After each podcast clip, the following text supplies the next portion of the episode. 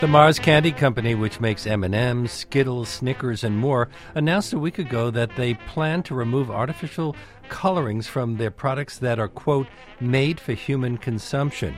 A growing number of people have expressed concerns about the long list of nearly unpronounceable ingredients found in processed foods, and clearly some food companies are actually becoming aware of that. But few of us know what these additives actually are, where they come from, how they work, and, and what they look like. With that in mind, the topic of today's Please Explain is food additives. And joining us now are Dr. Charlie Mueller, Clinical Associate Professor of Nutrition at the NYU Steinhardt School, and Dwight Eschliman and Steve Ettlinger, creators of the book Ingredients, a visual exploration of 75 additives and 25 food products. And I pleased to invite uh, to welcome you all to our show. Uh, and for our listeners, if you have a question about food additives, we invite you to join in the conversation. You can call us at 212 433 9692. Write to us on our show page at wnyc.org or on Facebook or Twitter, where our handle is at Leonard Lopate. Let's start with some of the ubiquitous additives that we find in many or found in many Mars products like Skittles and M&Ms red number 40 and yellow number 5. Steve, where do these chemicals come from?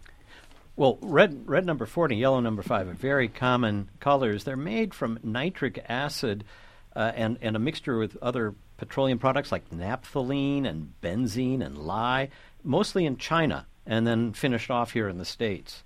Uh, so they they start as a gray powder and they turn into very bright colors. Weren't mo- modern food colorings discovered by accident? Yes, uh, somebody was trying to make uh, an, another uh, chemical, and he got his his hands turned purple when he spilled the stuff, and he decided that that was more lucrative, and that's sort of the root of the artificial colors. And early uh, colorants were toxic. Yeah, we're highly regulated now. I asked the uh, FDA why there were numbers 40 or 5. What happened to 39, 4, you know, 3? Well, some of them were toxic. Now, Dwight, uh, didn't you photograph many of the ingredients for the book? I did. We photographed all all of the ingredients. Yeah. Were red number forty and yellow five as bright and sharp in pure form as they appear in candies? Uh, yes. Shocking. I, I didn't do the uh, spill on your hand test, but there's no question that their their brilliance due to their potency and how concentrated they are is is much like it appears in uh, in the food we eat. Charlie, what are the, the most common reasons additives are put into processed foods? Oh, a number of reasons. You've just heard about uh, to enhance their color so that they look better, but also to preserve them, to protect them from microbial growth so they have a longer shelf life. Um, ingredients are added to um, to uh, improve their what we call mouth feel. Um, many different properties uh, actually that food scientists, uh, you know, that's their that's really their expertise. Earlier this month, Jennifer Lovdahl, who runs a chiropractic practice in Alaska, came upon a McDonald's Happy Meal that she'd purchased six years ago. Yeah, and uh, she found that it hadn't decomposed. Yeah, I've I read that. I've read something about that. Yes. What yeah. kinds of ingredients would need to be in a Happy Meal to have it not? Uh, yeah. To have it uh, anti, not decompose yeah, all that long. Yeah, anti antimicrobials, antimicrobials, and perhaps antioxidants, but mostly anti anti uh, antimicrobials, and sometimes uh, uh, substances that hold on to water, so that, that so that the so that the McDonald's burger doesn't dry out. Um, all different kinds of properties. As I was going through the list, I was going through uh, Steve's list of, of additives. Um, you know, many of them I, I, I, looked up on the spot, and a number one of them are simply there for their water holding capacity. Um, Weren't many of these new food additives developed during World War II? Yeah, post World War II, there was excess chemical plant capacity, and there was a drive for, uh, boy, do we know, consumer products, better living through chemistry. Remember that. Also, perhaps for soldiers to have edible food out in the Oh, absolutely. The battlefields? Right, but the, the, the ubiquitous uh, products uh, were used by the, the, consumer product manufacturers, and um, that's when we got the rise for Twinkies. Uh, my previous book was on Twinkies. I've got Twinkies in my office that are almost ten years old now. I'm. I'm Would you ever eat them? No, they are hard. They've got they got uh, dried out, but the occasionally there's some mold. But most of the time they're just sitting there uh, staring at me, making making faces at me. Yeah, and, and on the home front, you know, uh, margarine, which is hydro- hydrogenated vegetable oil, uh, uh, became a product uh, marketed in the United States because butter was being used so frequently by servicemen abroad. So to give give the American public something butter-like, uh, m- vegetable oils are hydrogenated so that they're solid at room temperature. And uh, now, of course, those are cis oils that are not on the market anymore. Well, originally, because the uh, the dairy industry fought margarine, it was sold uh, as a kind of a white fat, and then you had a little capsule in the package that you right. could break and That's right. with the yellow Yeah. dye to make it look like butter. That's right. That that's before my time. Luckily, I can say that. Yeah, And that what was one of in the, the capsule. What was the what was the yellow coloring? Well, it's. I think it's on your list, but I can't. Uh, oh gosh, I can't remember. I can't remember the name. It's it's on your it's on your list though. It's one of your photographs, I believe. Right? Riboflavin or yellow number five? It might be yellow number five. Riboflavin, of Yeah. course, is one of the B vitamins uh, that does have a yellow color. If you put it in water, uh, it'll it'll make the water look yellow. So Well, riboflavin is healthy, but aren't some of the additives that are considered safe in the United States banned in other countries? Yeah, there's a the FDA has a list called generally recognized as safe that you may have heard of, and it's uh, these are products that can be that the FDA has uh, um, vetted apparently um, and decided that they are generally safe to be added to food products. That is not that does not at all mean that uh, uh, uh, that they meet European standards. Um, this is similar to the difference in, in, in drug legislation as it applies in Europe as it applies to the United States. My guests are Dr. Charlie Mueller, Clinical Associate Professor of Nutrition at the NYU Steinhardt School, Dwight Eschliman and Steve Ettlinger, creators of a book called Ingredients, a visual exploration of 75 additives and 25 food products. This is WNYC, WNYC.org. I'm Leonard Lopate, and we invite your calls at 212 433 9692. You can write to us on our show page at WNYC.org or on Facebook or Twitter, where our handle is at Leonard Lopate. And Derek from the Upper West Side, you're on the air. Hi, thanks for taking my call. I just looked, as your show was coming on, I happened to be reading the label on a bottle of Gatorade, and I heard you guys open up with uh, red 40 and yellow 5. Yellow 5 is in my Gatorade water. It's supposed to be vitamin water. A, why is it there? And B, does it have any deleterious or, or negative effects on my on my health? And by the way, it's in water. Yeah, right. I, I, I sat. I visited a color plant a few years ago. It was fabulous. There's a guy who was charged with developing the colors for a whole line of vitamin waters. I won't say the brand. They're on his shelf, and I asked him, "Well, you know, what's the difference?" And he said, "Oh, it's just it's just color. It's just color. It's all psychology. It's all psychology." But vitamin waters uh, are sold as a kind of a health product. Right, and- And, and, they're putting additives in that, well, are those additives dangerous in any No, way? not necessarily. But you know, there's. I think the better question is: Should you be getting your vitamins from uh, a bottle of vitamin water as opposed to, say, uh your your diet or, or perhaps more concentrated form? Yeah. But they actually had to sit down and decide what color vitamin A, B, C, or D should be. Yeah, uh, uh, th- these waters, um, uh, caller, I, Derek, yeah, Derek, these waters are uh, being marketed principally by the um, soft food industry companies to take up uh, their new product ideas to take the place of the declining sale of sodas, both diet and sugar sodas. And um, it's a, in my opinion, uh, you are in New York City. You should just be drinking water out of your tap. It's some of the best water in the world. It comes from reservoirs upstate. It costs you almost nothing.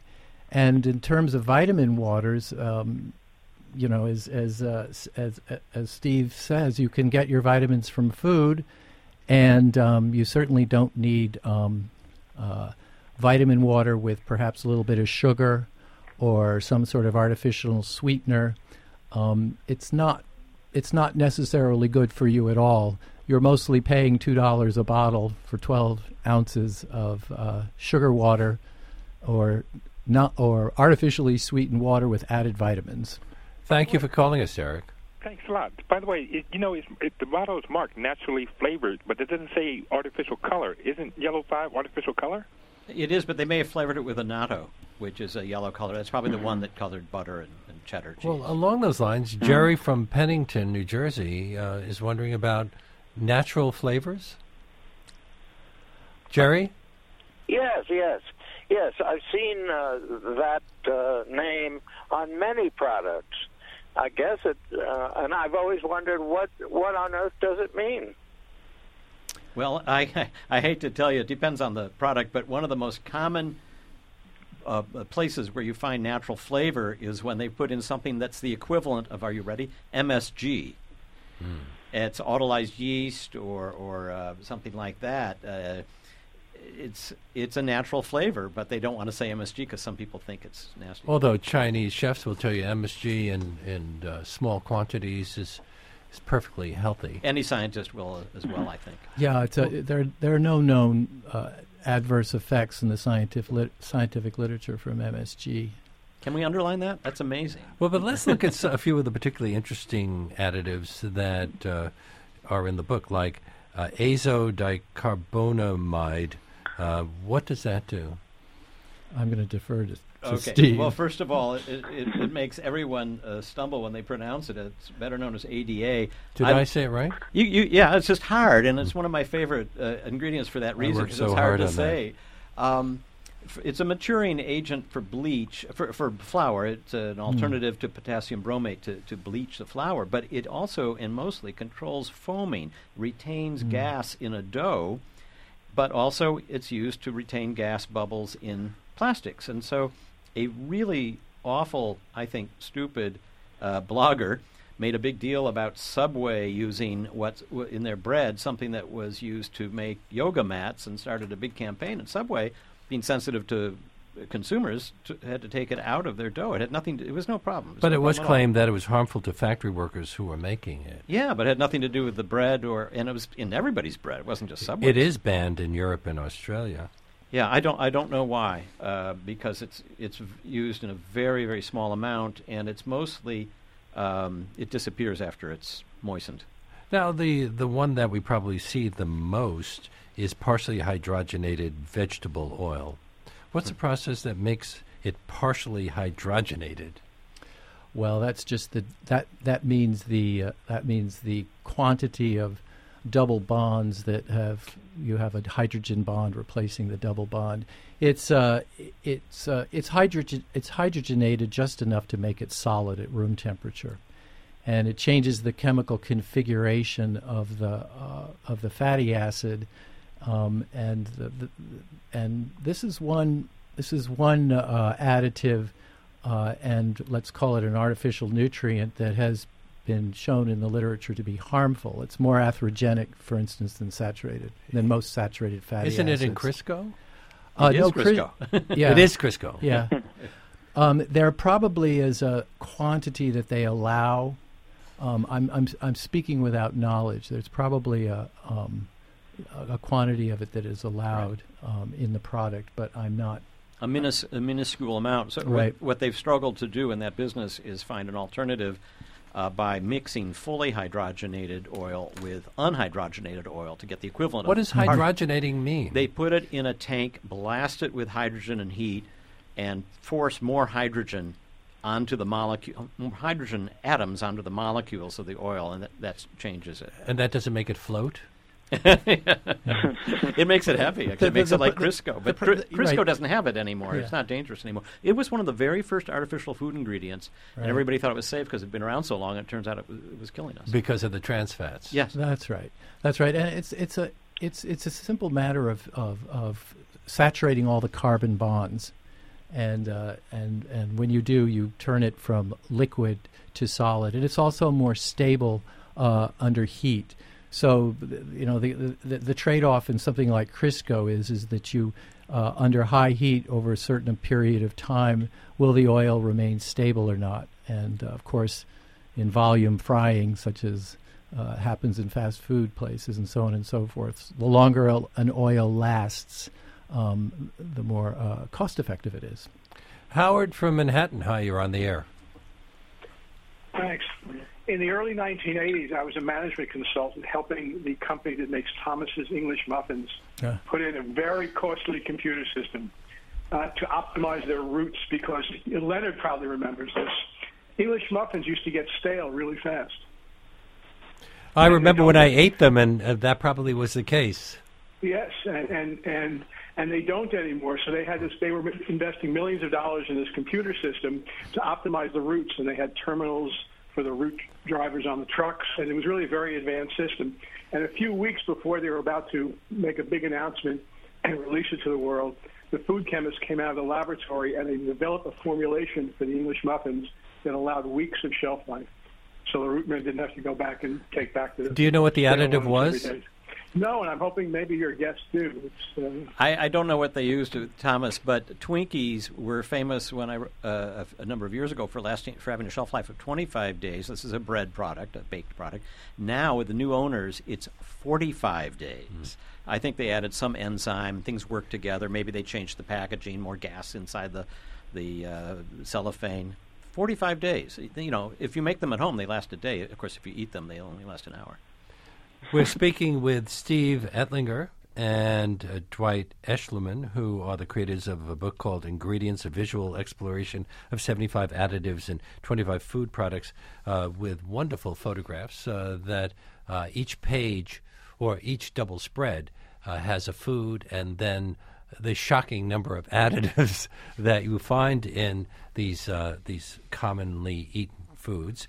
Also with us is Dr. Charlie Mueller, clinical associate professor of nutrition at the NYU Steinhardt School, and uh, we invite your calls uh, 212-433-9692 if you want to join in this conversation, or you can write to us on our show page at wnyc.org or on Facebook or Twitter, where handle is at Leonard Lopate. We'll take a little break, and when we come back, we'll talk about high fructose corn syrup and maybe and and shellac. Party time. Shellac. I can't believe we have shellac in our foods. Right after this.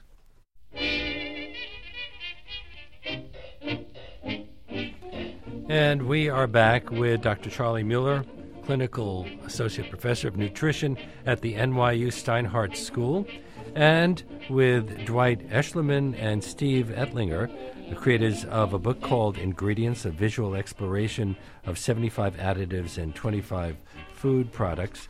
And it is published by, Regan Arts. and it's a beautiful book. Thank you. Um, now, how difficult, Dwight, was it to photograph these additives and, and capture a, a real sense of what, uh, well, you also want to give us a sense of what they're going to do in a food.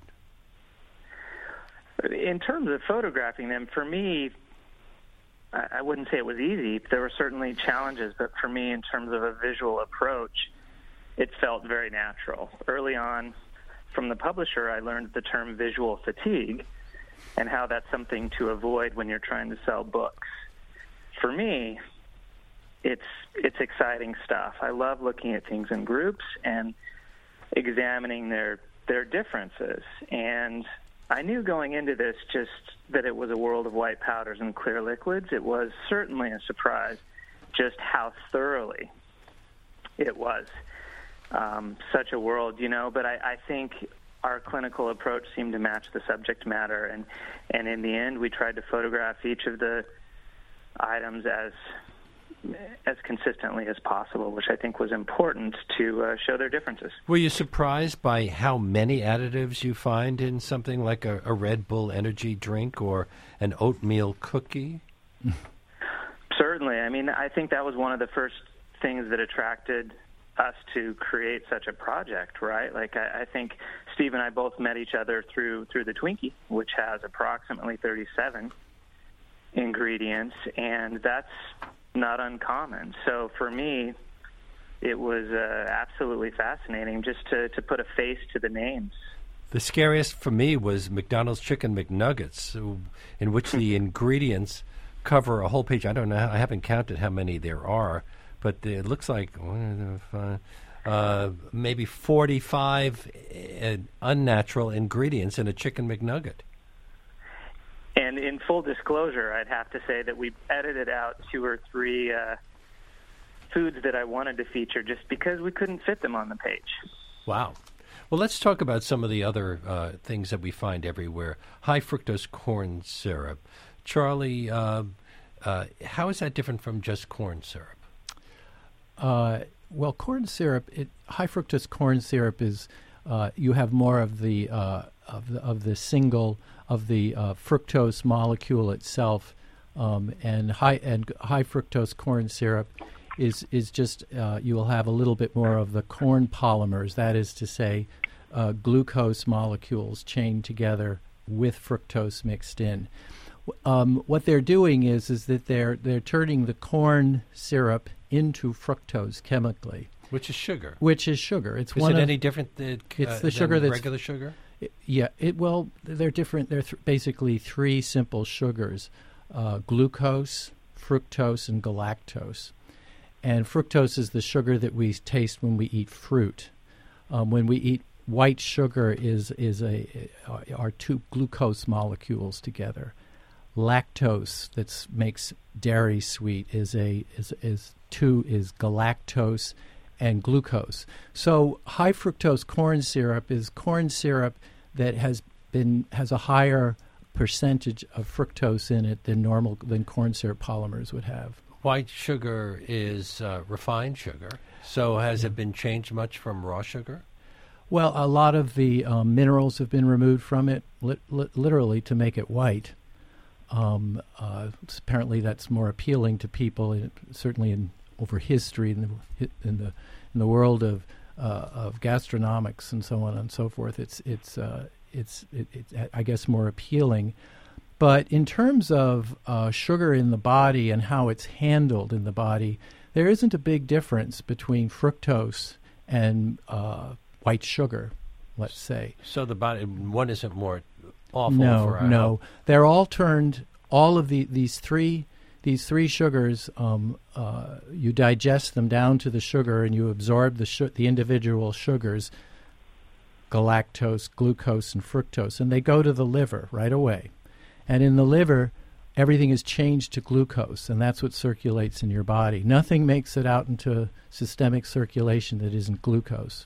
Steve, another extremely common additive, uh, but one that may be less well known, is phosphoric acid. Uh, what are some of the most popular uses of, uh, of phosphoric acid? Well, probably the most common one is to add the zing in, in soft drinks like Coca Cola. It's a very common uh, taste additive. But isn't it also used in industrial? Oh, it's a, it's used things? all over the world in industrial things. It's also the it provides um, uh, the acid part, ca- uh, calcium phosphate, that's used in baking powder.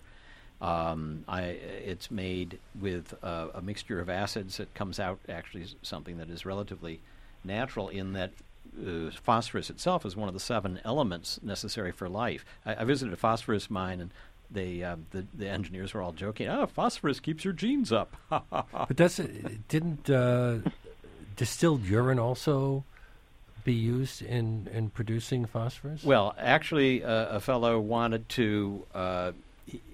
Uh, uh, long ago in the 1600s was uh, using a version of alchemy to find a pure element and he thought he could find it in the urine from nuns uh, which um, turned out to be when he distilled it down it was fairly uh, dangerous and flammable, and he got severely burned. Uh, by the way, elemental phosphorus bursts into flame when you expose it to air, which is really a hoot because it looks like water.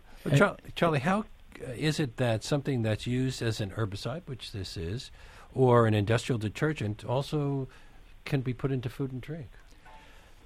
Well, in in uh, in theory, it's because it's in such small amounts that it's not harmful. And it's funny you should mention phosphoric acid in sodas and everything. I know it's a little bit of a problem in the world of nephrologists. Those are kidney doctors who are concerned about phosphorus in the diet. When your kidneys don't work, you don't get rid of the phos- you don't get rid of excess phosphorus, and uh, particularly the ph- phosphoric acid in, in, canned sodas and everything.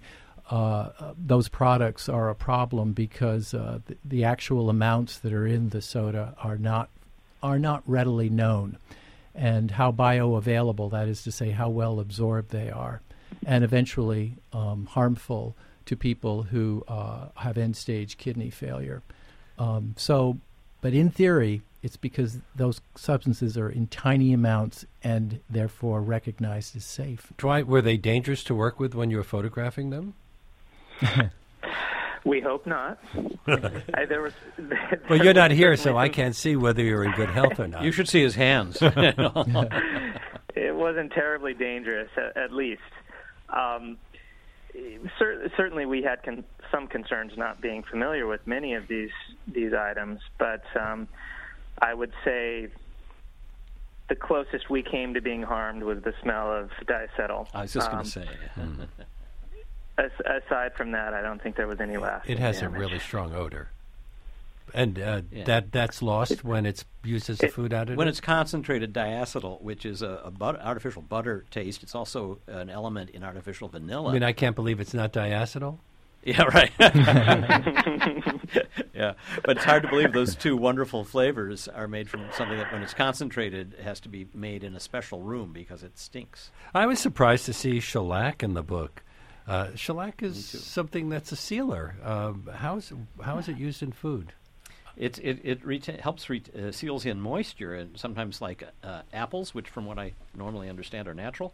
Um, the moisture just keeps them. I mean, the sealer just keeps them moist longer. But it's So they spray apples with shellac. Yeah, yeah. Makes it non-vegetarian because shellac's made from uh, insect secretions. Isn't that nice to know? It's also one of the polymers used to coat aspirin pills and other pills as an, um, an enteric. I would assume that shellac in large doses would be harmful. I would assume so too. Yeah, yeah. Um, and And I- it- and couldn't it build up in your body? Absolutely, uh, uh, and uh, I mean, th- these are the concerns that, that consumers have.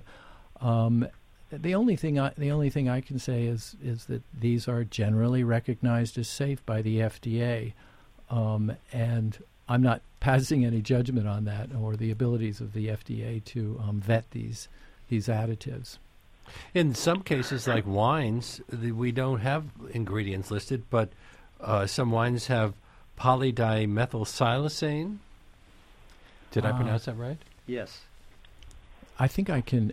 Uh, uh, I do not know if wine is regulated uh, by the same labeling regulations that apply to conventional foods. No, It's very likely you can add, you can put additives into wine that have to be by law on the label of conventional foods. They're very strict laws, Well- labeling laws in the United States. Well, that uh, that ingredient's polydimethylsiloxane uh, is also uh, uh, its discovery led to silly putty.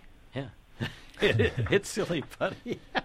Hard to believe. Yeah, that's So why we're- wine we're putting- bounces. Did you know that? so kids who That's eat, why I bounce after I've had some. I'm kids who eat silly now. putty are maybe onto something. Yeah.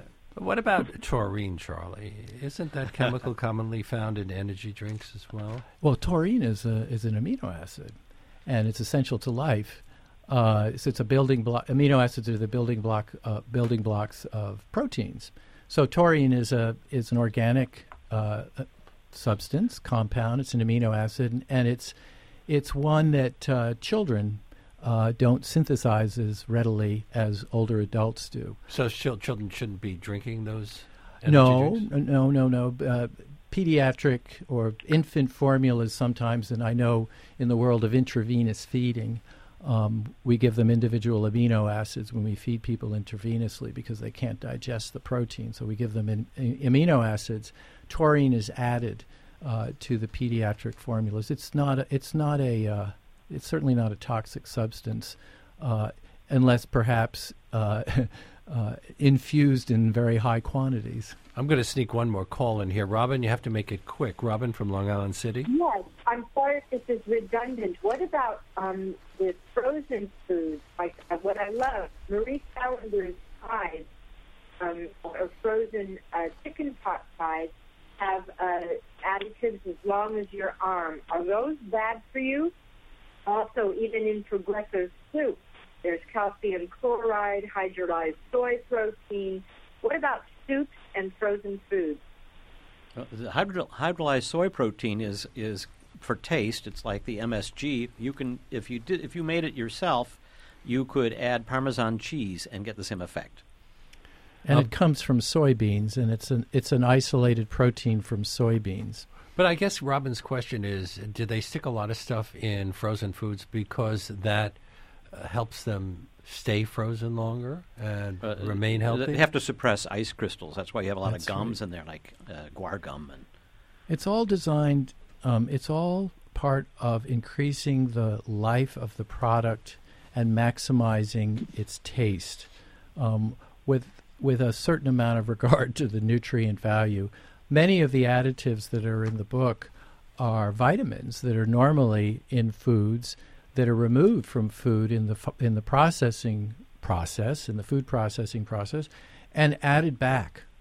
Um, and uh, So we should not. Uh, is the the general message we've been getting? These things aren't necessarily dangerous, even though we might prefer to just eat as naturally as possible. Well, I I like I I like to say that they that, that the best thing to do is just as you said, Leonard, is to eat as naturally as possible. Eat food. Um, uh, buy things that have ingredients that you I can identify as food. We have to leave it there. Thank you so much, Charlie Mueller, Dwight Eschliman, and Steve Ettlinger for being our guest today on Please Explain. thank you very much.